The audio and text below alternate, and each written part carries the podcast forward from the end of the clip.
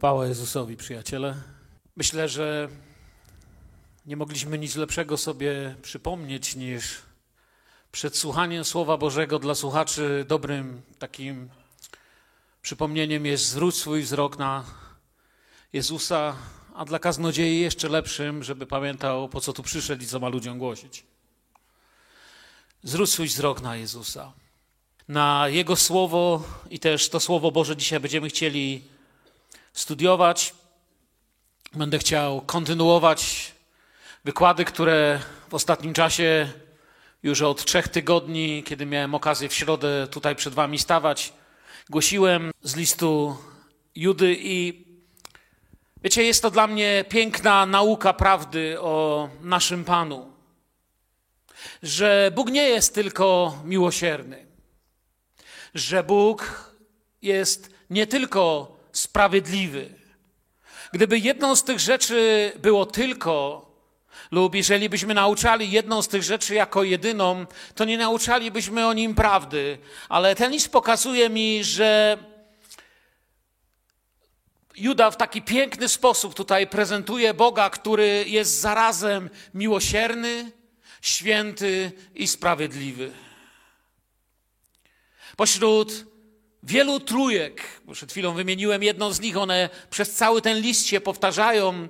Pojawia się kolejna i kolejna, i wraz z ostatnimi wersetami zobaczymy list, który jest pisany ponad przeszłością, czyli tym, co za nami, ponad teraźniejszością, czyli tym, co było dzisiaj dla Judy i jest dzisiaj, dzisiejszym dniem dla nas i ponad przyszłością ludu Bożego, bo listem również mówi o przyjściu pańskim. Może mała powtórka, ponieważ tym razem ta przerwa była taka troszeczkę dłuższa z różnych powodów. W ostatnim czasie, kiedy tu mówiłem, mówiłem o, od 8 do 16 wersetu. Udało mi się przejść, zobaczymy jak to dzisiaj pójdzie. E, dzisiaj dwukrotnie zostałem zapytany, czy to będzie ostatni. Mówię, wydaje mi się, że tak, ale zobaczymy, dokąd dojdziemy. Amen. Juda jasno powiedział, co myśli. Tutaj wracam do y, poprzedniego wykładu, kiedy stałem tutaj ostatni raz w środę. Juda jasno powiedział, co myśli o odstępcach. I pamiętacie, używał takich ciekawych słów. Poszli, pogrążyli, zginęli. Poszli drogą Kaina, pogrążyli się w błędzie Balama i zginęli w buncie Korego. Takie trzy lekcje negatywne z Starego Testamentu nam pokazał. Mówił, że są jak skały, o które rozbijają się okręty tacy ludzie, gdy znajdują się w zgromadzeniu Bożym. Mówił, że są jak chmura bez wody, jak drzewa bez owocu, jak wściekłe fale albo jak błąkające się gwiazdy. Czyli są jak są jak śmiertelne niebezpieczeństwo, to te skały były, tam te spalias, rafa, dokładniej można tłumaczyć. Są jak rozczarowanie i zawód tego, czego się oczekuje, czyli jak chmury bez wody. Bo wiemy, że wielokrotnie ktoś oczekiwał, kiedy spotyka Bożych ludzi, o teraz będzie deszcz błogosławieństwa, a okazywała się nadal susza przekleństwa. Są jak brak owocu czyli uschłe drzewa, tutaj powiedział, są jak niszczyciele, którzy powoli uderzając niszczą fale, są jak resztki kiedyś, co kiedyś było jakąś całością, ale dzisiaj jedynie świecą się odłamki. On tutaj powiedział samotne gwiazdy. Wiemy, dzisiaj mamy na to lepsze słowa, meteoryty, gwiazdy błąkające się w ciemności. Resztki czegoś, kiedyś były całością czegoś. Gwiazdy, planety dzisiaj są resztką, która się dopala i może jeszcze gdzieś tam w coś uderzyć, coś zniszczyć. Ale oczywiście wiadomo, że Juda nie miał może takiej wiedzy astronomicznej, jaką ma nasze pokolenie, nie miał dostępu do takich książek, ale w jakiś sposób wiedział, że widział na pewno nieraz, jak na niebie coś zalśniło, zgasło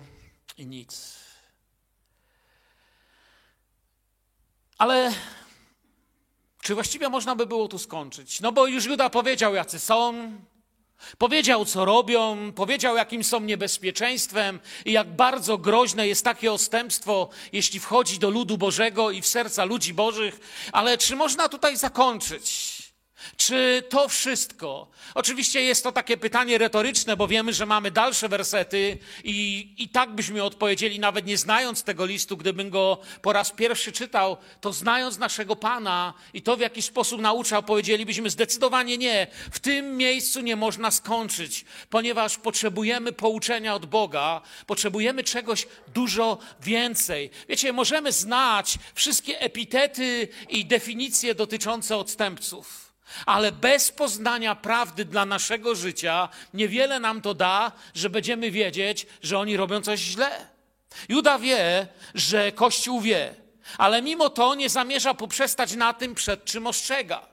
Czyli jego list nie pozostaje jedynie ostrzeżeniem, które kończy się na tym, gdy opisze niebezpieczeństwa. On nie tylko wie, co jest nie tak, ale on wie również, co jest prawdą. Czasami, wiecie, to był też kiedyś pewnych latach błąd mojego chrześcijańskiego życia. Bo dotarłem do takiego okresu chrześcijańskiego życia, że nawet pamiętam, miałem taką stronkę w internecie, gdzie zajmowałem się różnego rodzaju tam odstępstwami, czy czytałem pewne książki, które mówiły o różnych odstępczych naukach i całkiem nieźle opanowałem te rzeczy, ale któregoś dnia dotknęło mnie, że ja właściwie bardzo dobrze wiem, co jest nie tak. Problem, że ja nie wiem, co jest tak że nie potrafię powiedzieć, co jest dobre.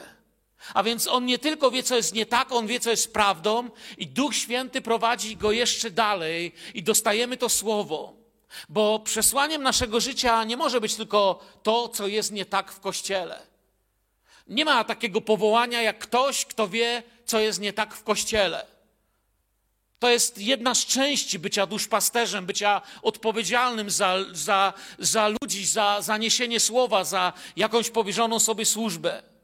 A więc jak gdyby dalsze wersety są dla mnie takim cichym szeptem Bożym, który mówi Kościele, jeszcze kilka wersetów, byście wiedzieli, bo mam wam coś jeszcze do powiedzenia.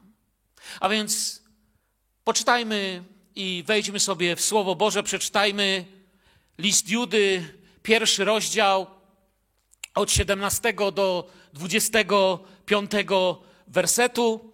I chciałbym Wam przeczytać w dwóch tłumaczeniach. I myślę, że będzie to dla Was dość ciekawe jeżeli macie ochotę, możecie śledzić z Bibliami w waszej dłoni, albo po prostu zamknij oczy i posłuchaj, pozwól Słowu Bożemu mówić do ciebie, abyś mógł w domu jeszcze głębiej w modlitwie wchodzić w to Słowo. Umiłowani. Przypomnijcie sobie to, co już wcześniej zapowiadali inni apostołowie Jezusa Chrystusa, naszego Pana Ostrzegali oni, że w czasach ostatecznych pojawią się szydercy, którzy będą skupieni wyłącznie na dogadzaniu swym bezbożnym rządzom i nienasyconym pragnieniom.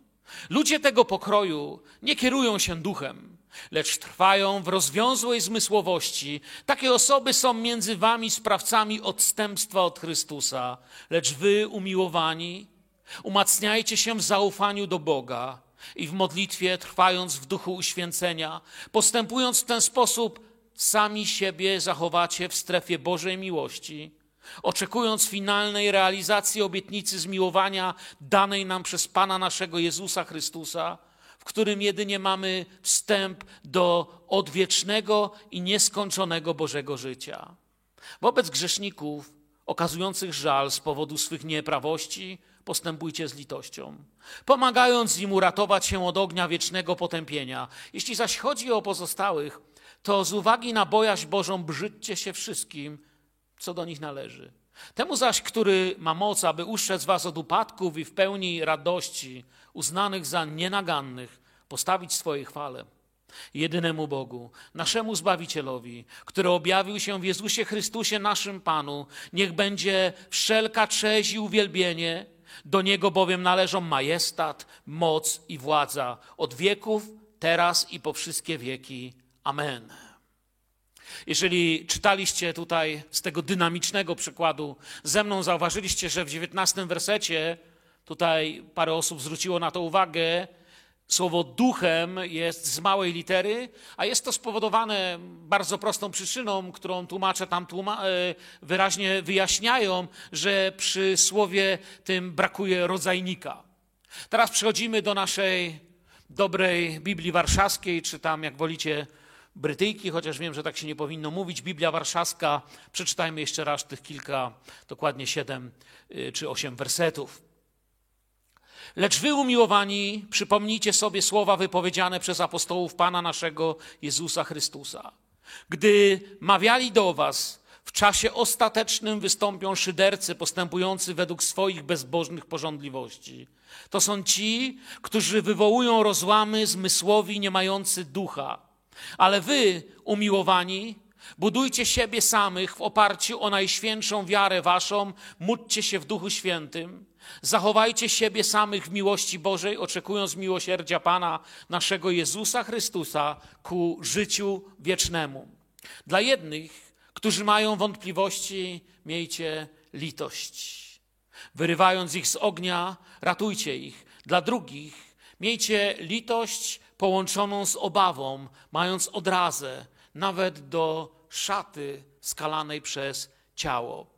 A temu, który was może uszczec od upadku i stawić nieskalanych z weselem przed obliczem swej chwały, jedynemu Bogu, Zbawicielowi naszemu przez Jezusa Chrystusa, Pana naszego, niech będzie chwała, uwielbienie, moc i władza przed wszystkimi wiekami i teraz i po wszystkie wieki.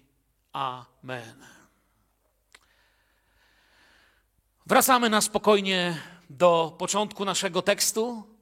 Chciałbym kontynuować tą naszą egzegezę tego niezwykłego przesłania 17, 18 werset. Lecz wy umiłowani, przypomnijcie sobie słowa wypowiedziane przez apostołów.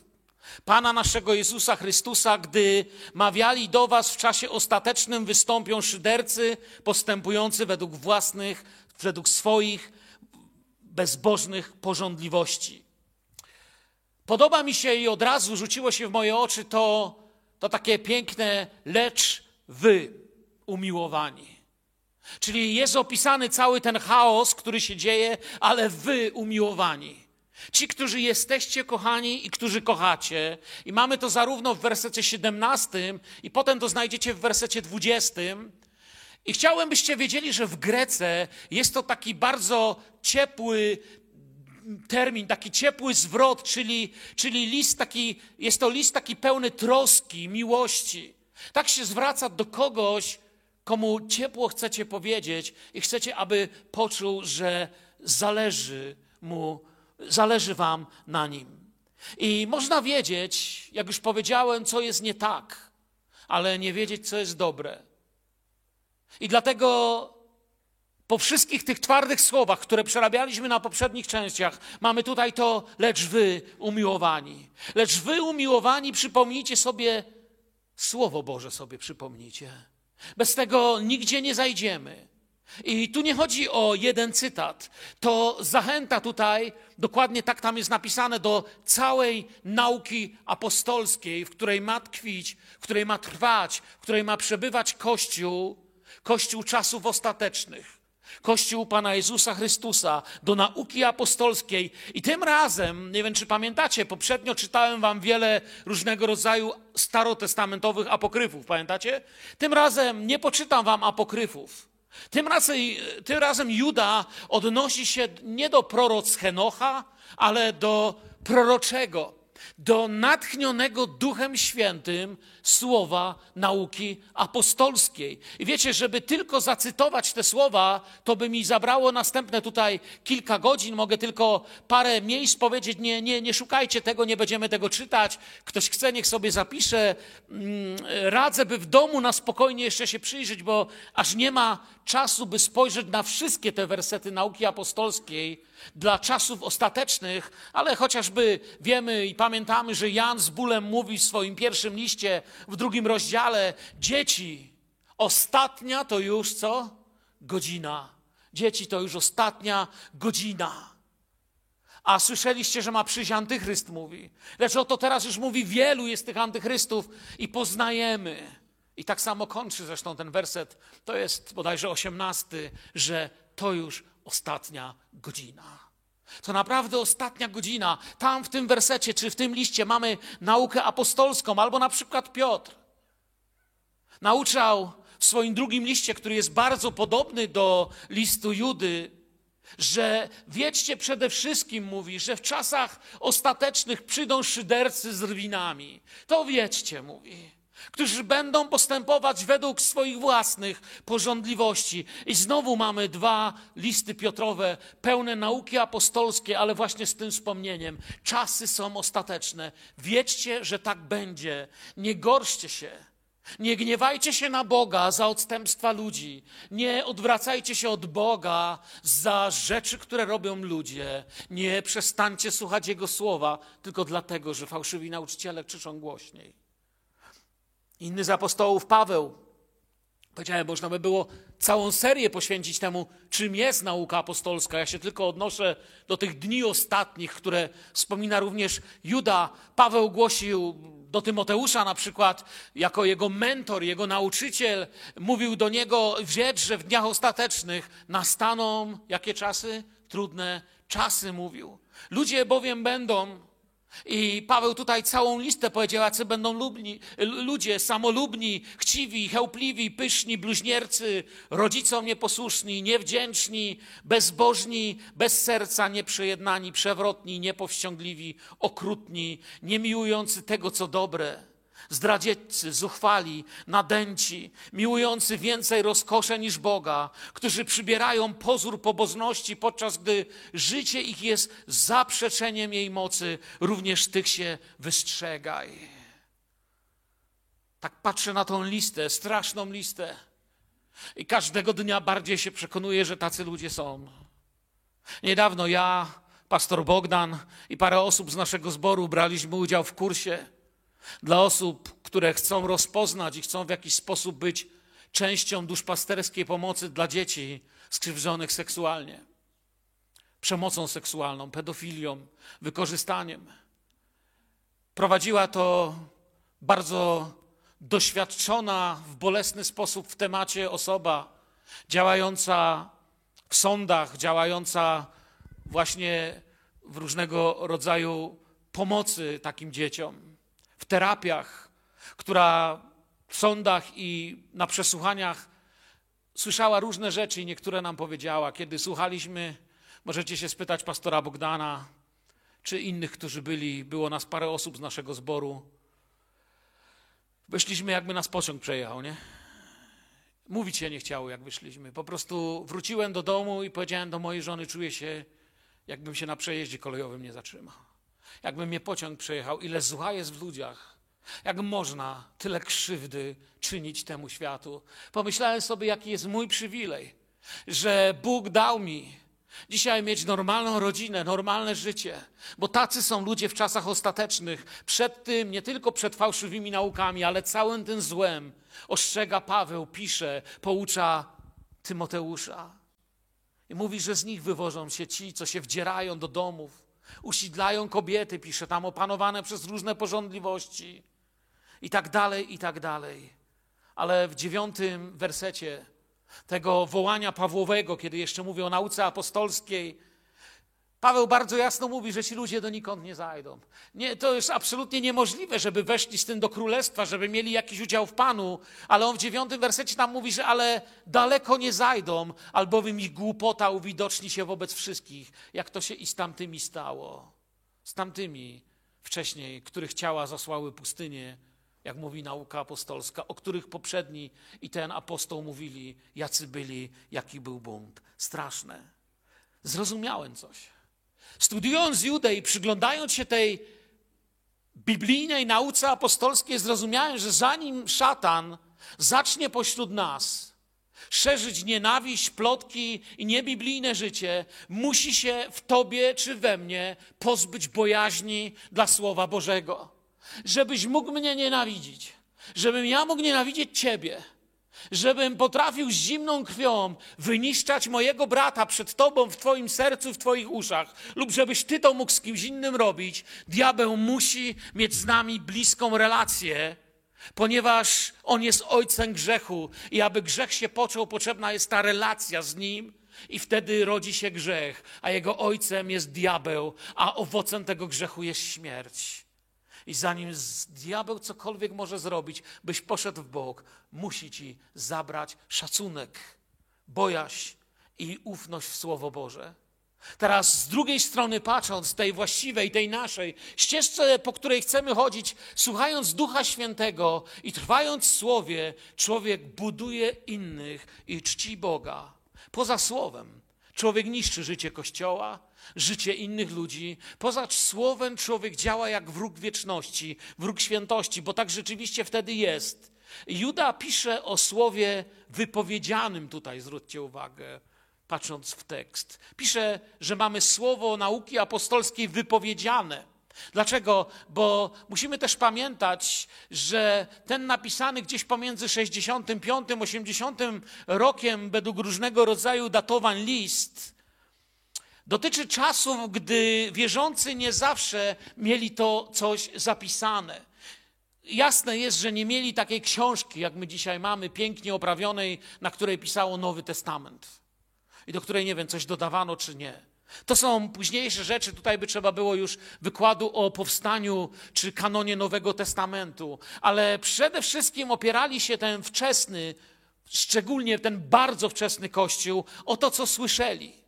I tutaj też niedawno rozmawialiśmy na ten temat w pewnym mniejszym gronie tu w zborze, że w naszych współczesnych normach jest coś takiego, że jeżeli coś jest powiedziane, to to nie jest wiele warte. Ale jak jest napisane, to jest warte, nie? A właśnie na odwrót było w tamtych czasach. W tamtych czasach coś, co było napisane, było podejrzane. Ale coś, co było powiedziane przez starców, przez mędrców, przez ojców rodzin, przez tych mentorów narodu, to miało swoją wagę. My oczywiście nie musimy się już opierać o tradycję, w sensie y, tradycję wczesnego Kościoła, ale możemy się opierać o Słowo Boże, czerpiąc oczywiście również z tamtej tradycji, ale mamy zapisane Słowo Boże. Nie mamy, powiem to lepiej, żebyście mnie zrozumieli, nie mamy potrzeby nowych, nieapostolskich, objawionych prawd, które zaczynają się w ten sposób. Ja na przykład słyszałem takie coś już, Słyszałem na własne uszy, tak jak tu przed wami stoję, w języku polskim w Polsce wykład, gdzie kaznodzieja mówił takie słowa, że co prawda nie ma tego w Biblii, lecz jemu objawił to Bóg. Co wy na to? Wiecie, gdzie idziemy? Nie? My tego nie mamy, tej potrzeby. Mamy Słowo Boże natchnione Duchem Świętym, mamy naukę apostolską, dlatego gdy ktoś nam niesie tą nową, w cudzysłowie, naukę, zróbmy dokładnie to, co mówi Juda. Nie dajmy się zwieść, przypomnijmy sobie słowo wypowiedziane przez apostołów. Mamy to zapisane w naszym Nowym Testamencie. I tego się trzymajmy, i to się może nie podobać. Atakowali za Słowo Boże proroków, atakowali Jezusa, atakowali apostołów, będą cię atakować za to, że trzymasz w dłoni Biblię.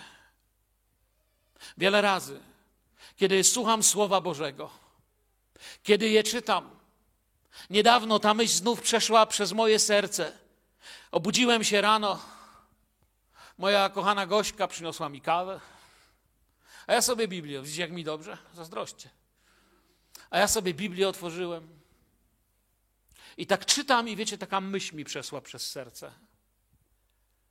Ilu ludzi siedziało za to w wilgotnych celach, a ja tu sobie siedzę, kawkę piję i czytam. Ilu ludzi za to słowo stało na stosie i ktoś podsuwał im pod nos krucyfiksa i mówił pocałuj, zaprzyj się tego, przestań czytać Biblię, a ściągniemy cię ze stosu. Ilu ludzi za to przesiedziało w więzieniach, w lochach komunistycznych reżimów. Ilu ludzi za tą moją małą książkę, którą sobie dzisiaj czytam spokojnie i rozmyślam, spędziło lata w więzieniu, nie widząc własnych żon i dzieci, takich jak Bunian, który po kolana we własnych odchodach stojąc, słyszał, jeżeli się zaprzesz i przyjmiesz naukę papieską i pocałujesz krucyfiks, wyjdziesz tam na górę, a tam trzy piętra nad tobą błękitne niebo, śpiewają ptaszki, wiaterek. Jest piękna wiosna, Johnie. A John odpowiadał wtedy, Tam, gdzie jest ze mną mój Pan, tam jest Królestwo Boże. Płacili cenę za słowo, którego nam się nawet czasami nie chce poczytać. Ale musimy pamiętać, Juda nas wzywa. Walczymy na gruncie słowa, nie na gruncie ludzkiej nienawiści. Pamiętajcie, my nie bierzemy udziału w wojnie religijnej. Religia ma swoje wojny. My nie bierzemy udziału w wojnie z krwią i z ciałem. My bierzemy udział w duchowej bitwie, a naszym fundamentem i posileniem jest słowo. Chcę Wam powiedzieć bardzo ważną rzecz, kiedy rozmawiacie z ludźmi o Słowie Bożym.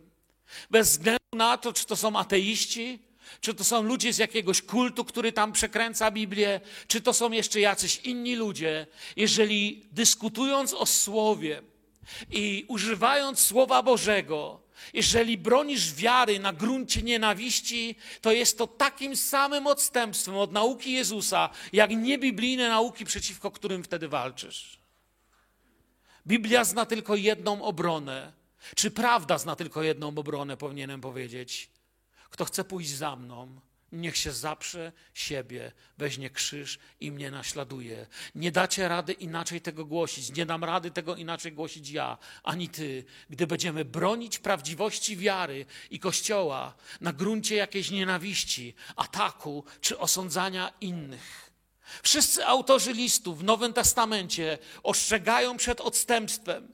Jeśli tyle razy Duch Święty to mówi, to nie powinniśmy tego zlekceważyć, bo opozycja nie jest czymś, co zaskoczyło Pana Boga, ale Pan Bóg nie chce, żeby zaskoczyło nas i byśmy potrafili się bronić. Dlatego Bóg nie chce, byśmy dali się zaskoczyć, a czasy ostateczne będą pełne wystąpień przeciw prawdzie. I ten osiemnasty werset jeszcze tu się łączy z tym dziewiętnastym. Tam jest o tej nauce apostolskiej, gdy mawiali do was, w czasie ostatecznym wystąpią szydercy postępujący według swoich bezbożnych porządliwości. To są ci, którzy wywołują rozłamy zmysłowi, nie mający ducha. Szydercy. To, co próbowałem powiedzieć, powiem jeszcze innym zdaniem. Nie ma szyderstwa, które byłoby duchowe. Każde szyderstwo, każda nienawiść ma korzenie cielesne lub demoniczne, jeśli w ogóle coś duchowego może w tym być. Postępują tutaj, pisze Słowo Boże, według bezbożnych porządliwości. Mnie się zdarzyło tak postąpić nawet z Biblią, już wiecie. Według moich bezbożnych porządliwości. Kiedyś wszedłem w dyskusję ze świadkami Jehowy. I wiecie co? Pokonałem ich w dyskusji. Pokonałem ich i miałem satysfakcję, że przywaliłem wersetami tym dwóm babkom tak, że nie wiedziały, gdzie się z tym wszystkim podziać. Tyle tylko, kiedy już sobie poszli, poczułem, że zasmuciłem mojego Pana, że w ogóle nic nie wygrałem, że właściwie przegrałem. Walczyłem o moje ego, o moje ja, o moją rację. Ja nie chciałem wcale w tamtym dniu, żeby Jezus miał rację. Ja chciałem mieć rację. Poczułem, jak się dałem zwieść. Poczułem, że to wynikało z bezbożnej porządliwości wygrania sporu słownego. Takie coś nie ma źródła w niebie i nie pochodzi od Ducha Świętego, jeśli masz to w sobie. Jeśli ja mam to w sobie, to są rzeczy do wyznania. Takie źródło nie zgadza się ze Słowem Bożym.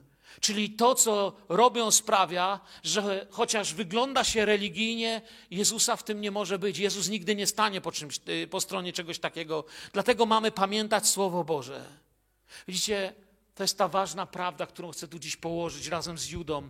Dla Boga nie ma dość pobożnego powodu, by nienawidzieć, plotkować, osądzać, nie wybaczać, mścić się i zapominać o Jezusie. Czasami nam się tak wydaje, że walczymy w wojnie o tak sprawiedliwe rzeczy, o tak wspaniałego Boga, że co prawda innym nie wolno, ale mi, nie ale mi wolno, bo ja prawdy bronię. Przestajemy wtedy bronić prawdy, gdy zapominamy, kim był nasz Pan i przestajemy za nim iść. Tak i amen. Nie ma pobożnej nienawiści i kłamstw. Są dzieci Boże i Boża prawda nawet za cenę życia. To osądzanie jest też dzisiaj problemem. Wiecie, dostrzegam pewien nowy rodzaj zwiedzenia w kościele, to jest ostatnie 20 lat, to dostrzegam. i po części miałem w tym jakiś udział też w swoim życiu. Dlatego, że kilka razy w życiu zająłem się niesłusznym osądzaniem innych. I oczywiście zwolennicy tego śmieją się i mówią, mówią wszyscy nie osądzaj, nie osądzaj, my tu nie osądzamy, my tu prawdę mówimy. I wiecie, macie pełne internet różnego rodzaju stronek, których jedynym powołaniem jest osądzanie i ocenianie innych nauk. I ciekawa rzecz, zawsze, przynajmniej mi, kiedy ludzie mi mówili nie osądzaj, nie osądzaj, nie osądzaj, ja zawsze miałem na swoją obronę, dopiero wiecie, musiałem dobrze w pewną życiową ścianę przyłożyć, żeby zobaczyć bliźniego w bliźnim i prawdę w prawdzie, bo ja zawsze wtedy mówiłem, wiesz, Biblia nie mówi nie osądzajcie, Biblia mówi sądźcie sprawiedliwie i tego się trzymałem. Mój sąd jest sprawiedliwy, mówiłem i słuchajcie, taką w sobie miałem dumę w niektórych momentach. Dopiero Bóg mi pokazał, jak podłym była taka odpowiedź dla ludzi, którzy mówili do mnie: Nie sądź, Mirek. A ja mówiłem: Wolno sądzić, tylko sprawiedliwie. Ja ci sprawiedliwie mówię, tu czytaj. Sprawiedliwość. Jeśli chcemy, by się stała wszelka sprawiedliwość, ona wymaga, i to jest coś, co musiałem się uczyć, szczerej i osobistej rozmowy z osobą, którą się publicznie napomina. Jeśli chodzi o sprawiedliwość w tym, że dostrzegam z kimś złą naukę, złe nauczanie, złą doktrynę, złe dogmaty, złe różnego rodzaju rzeczy, które mówi, to, czy nawet złe rzeczy, które robi.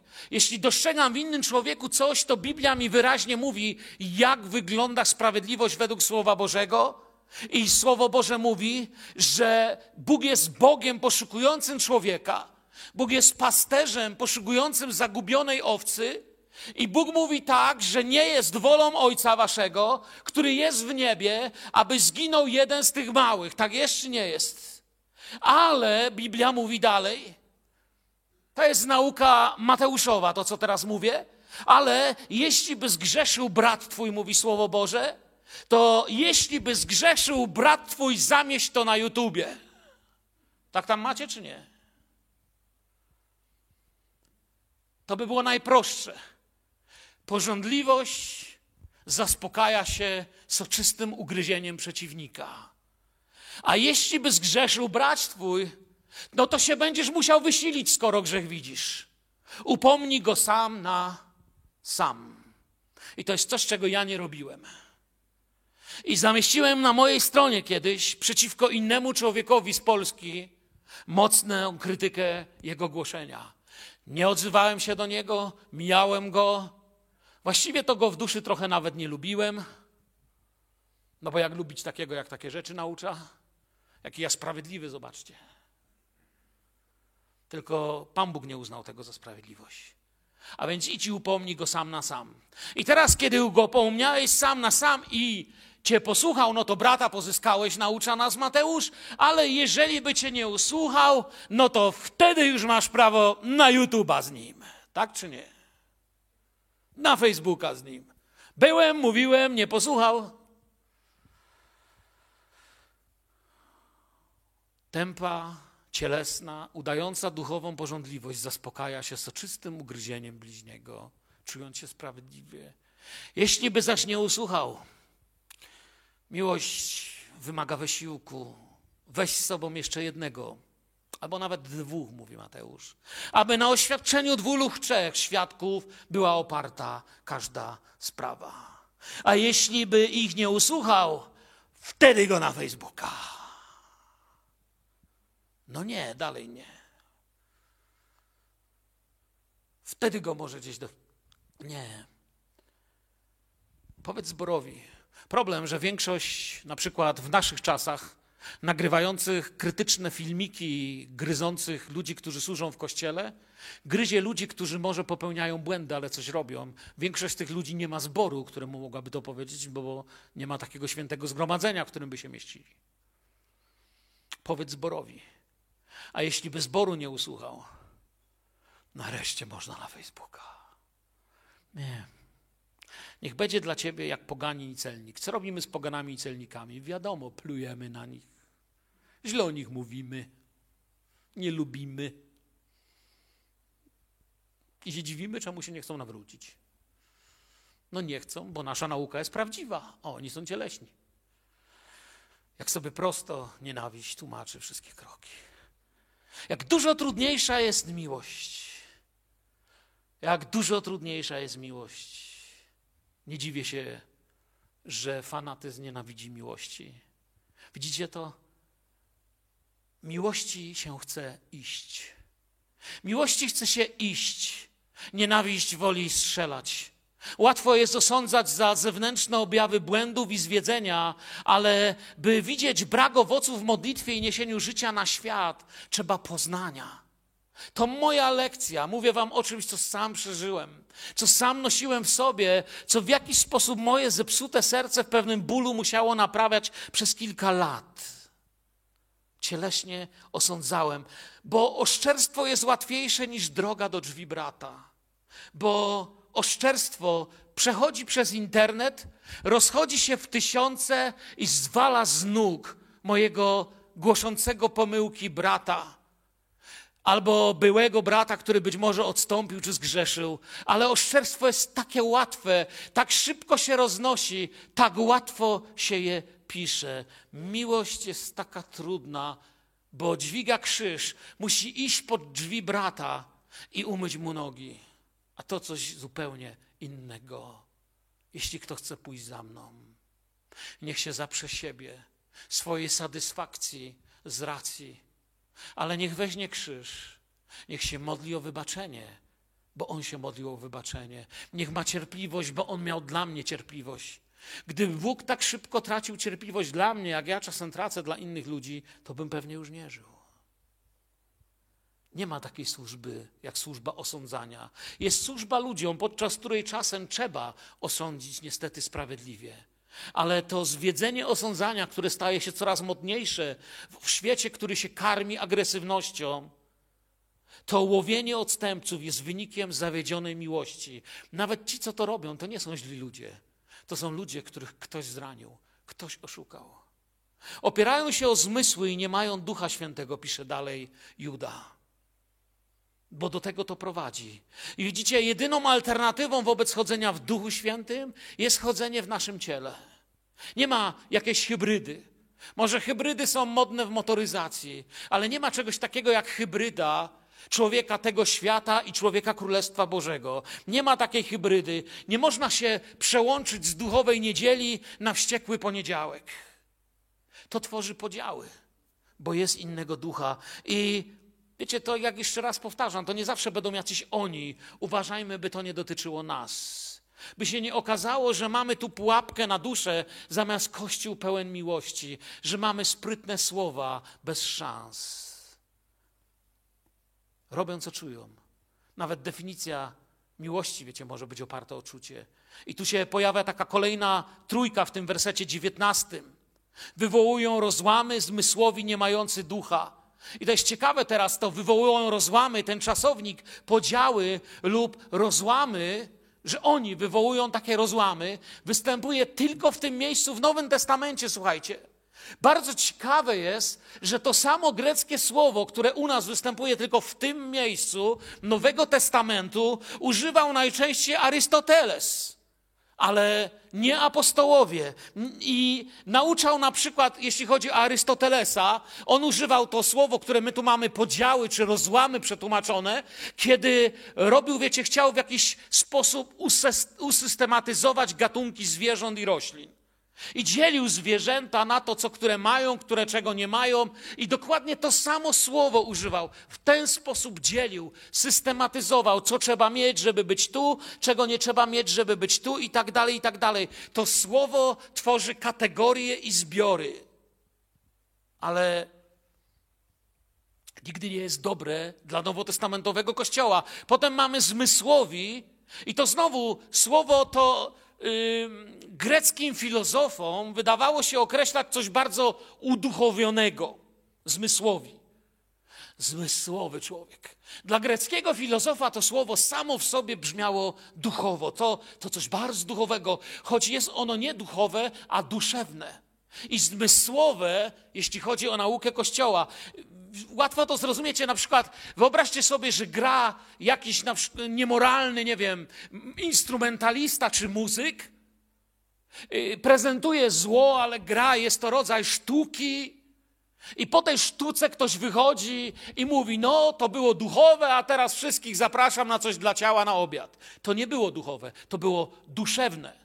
To nie miało nic wspólnego z duchem, już na pewno nie z duchem świętym, w ogóle nie było duchowe, było duszewne. Coś dla ducha to jest zupełnie inna kategoria. W naszej, z naszej perspektywy, bo nie będę mówił o tym szeroko, bo wiadomo, że mógłbym tu omówić i, i, i coś z demonami, z diabłem, i fałszywą nauką, nieważne.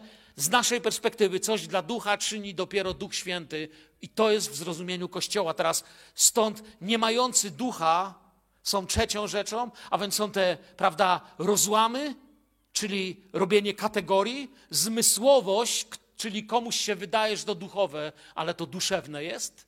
I dlatego ma pewne odczucia. Czasami ludzie duszewność używają do proroctw. Nie wiem ile razy, ale ja parę razy jako pastor spotkałem się z tym, że ktoś przychodził i pyta mnie, pastorze, chciałem spytać, co mam zrobić, bo Bóg mi powiedział, żebym to zrobił. To co ja jeszcze mogę powiedzieć? Ci Bóg powiedział, no to, to co, ja mam być teraz heretykiem? Jak Bóg powiedział, to rób. A skąd wiesz, że ci no czuję, nie? A więc to nie jest duchowe, to jest, to jest duszewność. I ta trzecia rzecz, nie mający ducha, i tam było to, to pamiętacie to miejsce, powiedziałem, że z małej litery tam jest. Nie mający ducha. Oto podział. Kategorie duszewność, brak ducha. Dla nas jedynym sposobem rozróżnienia czegoś duchowego i cielesnego, według tego, co nam chce podać Juda, jest Słowo Boże.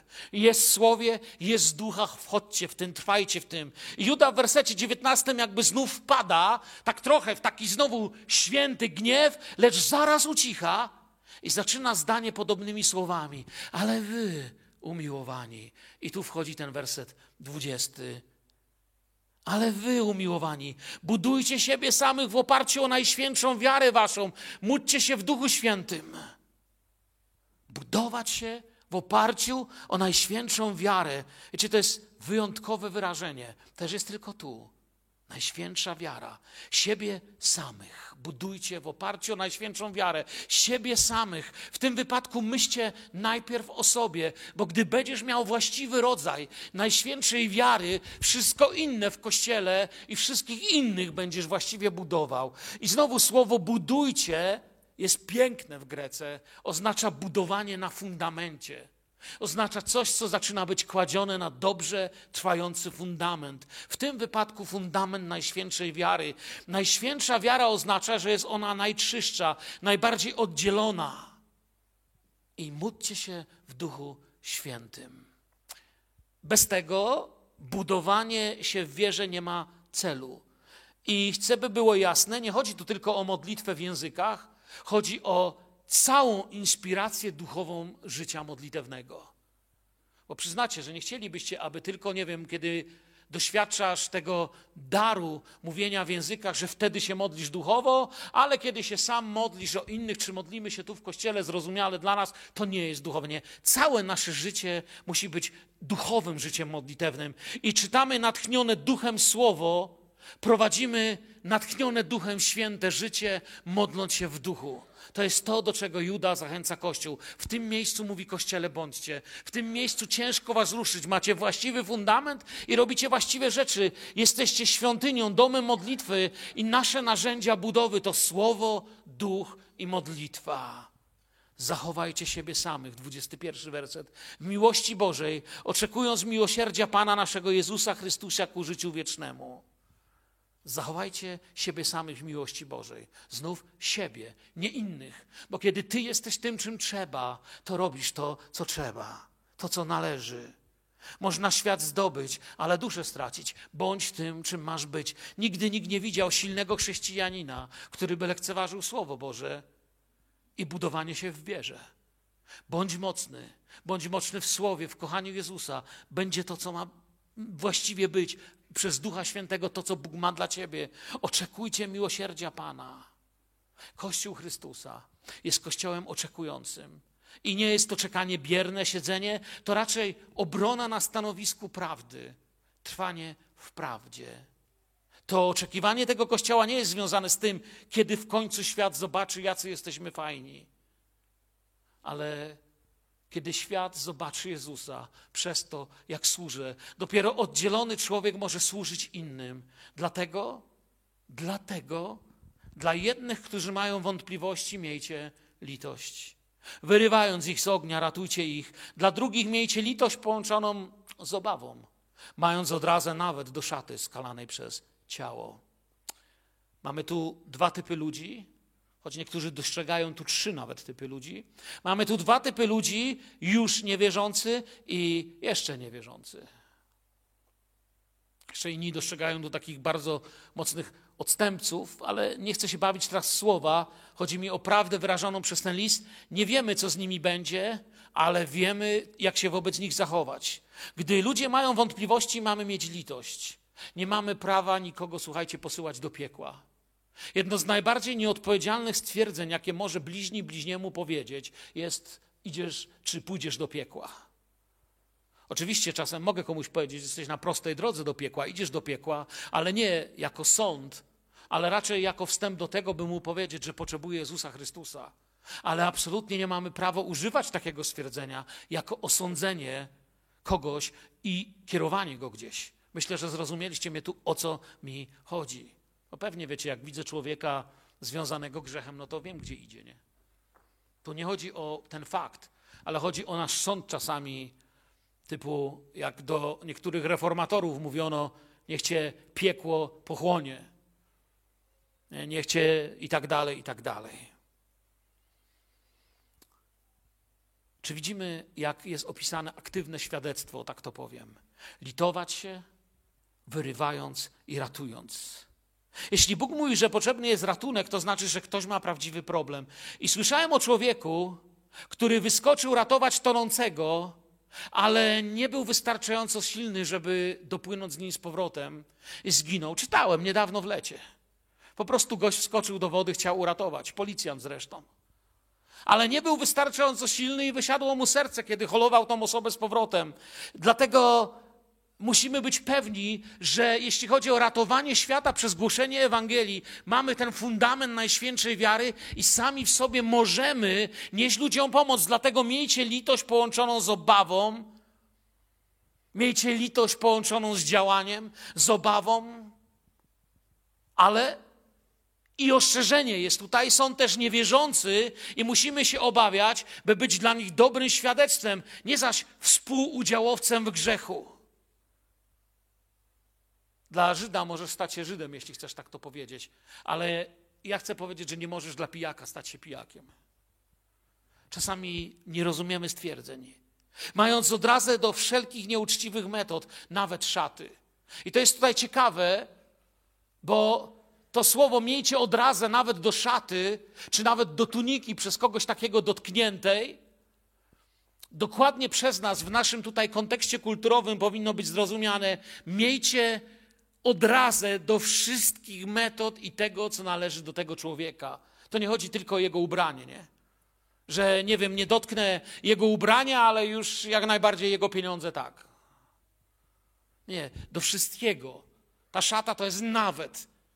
Szata to jest to, co jest na nim, a wszystko inne jakby doczepione w tamtej kulturze jest do szaty. Szata mówiła, kim on jest. Czy jest wielkim panem, czy jest niewolnikiem, ale cokolwiek tej szacie towarzyszy, pierścienie, sandały, tytuły, miejcie odrazę do tego wszystkiego, jeśli on jest ostępcą. Lepiej być nagim i czystym, niż zachowywać twarz przed światem, znając prawdę. I tak kończy się ten mocny, krótki list Judy. Nie opiera się tylko na tym, że wie, co jest nie tak, jeszcze raz powtórzę. Niesie w sobie naukę, którą widzieliśmy w wersecie 20. Ona była mocno widoczna, ale i przez cały list. Budowanie siebie w oparciu wiarę i modlitwę. W wersecie 21 trwanie w miłości Bożej. 22 okazywanie litości. I 23 brak współudziału w tym, co złe. Uczy nas tutaj takiej trójki. Znowu trójka. Postawy wobec Ducha Świętego. Postawy wobec grzesznika, który pokutuje i postawę wobec odstępcy, który pokutować nie chce. Trwajcie w Duchu Świętym, módlcie się w Duchu. Miejcie litość dla człowieka, który błądzi i nie korzystajcie z niczego, co należy do systemu odstępstwa, do ludzi odstępstwa.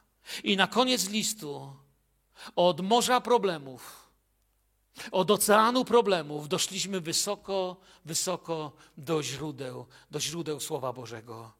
Jeśli kiedykolwiek będziemy w niebie, to chcę Wam przedstawić źródło naszego zbawienia. Gdyby gdzieś można było na świecie znaleźć źródło, z którego wypływa zbawienia, rzeka zbawienia, poetycko tak mówiąc, to około tego źródła byłaby wbita tabliczka z takim napisem. A temu, który was może uszczec od upadku i stawić nieskalanych z weselem przed obliczem swej chwały. On ma moc to zrobić. Juda pokazuje nam, że bez tej prawdy jesteśmy w niebezpieczeństwie upadku, brudu i smutku. W nim mamy miejsce przed Bogiem, mamy tam czystość i radość przed obliczem Boga. Dlatego powinniśmy w posłuszeństwie chodzić przed Panem. I to przynosi chwałę Jezusowi. I dalej na tej tabliczce wypisało jedynemu Bogu. Zbawicielowi naszemu przez Jezusa Chrystusa, Pana naszego, niech będzie chwała, uwielbienie, moc i władza przed wszystkimi wiekami i teraz i po wszystkie wieki. Amen. Brzmi jak pieśń chwały, bo jest pieśnią chwały. Jest biciem serca wierzącego człowieka. Jedynemu, prawdziwemu Bogu niech będzie chwała. I cześć i uwielbienie to jest opis naszych motywów kiedy następnym razem będę się sprzeczał z kimś na wersety, kiedy następnym razem spojrzę i coś mnie w zachowaniu kogoś zgorszy, zanim powiem niepotrzebne słowa, kiedy następnym razem stanę przed wyzwaniem, to może warto zamknąć oczy jednemu, prawdziwemu Bogu. Niech będzie chwała.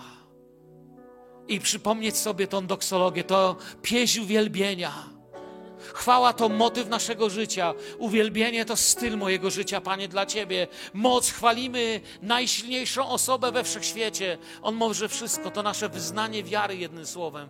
Władza. Władza? Władza polega na tym, że pewnego dnia moje kolana się skłoniły, wyznałem, że Jezus Chrystus jest Panem, a On zbawił moje życie. Pewnego dnia wszelkie kolano się skłoni.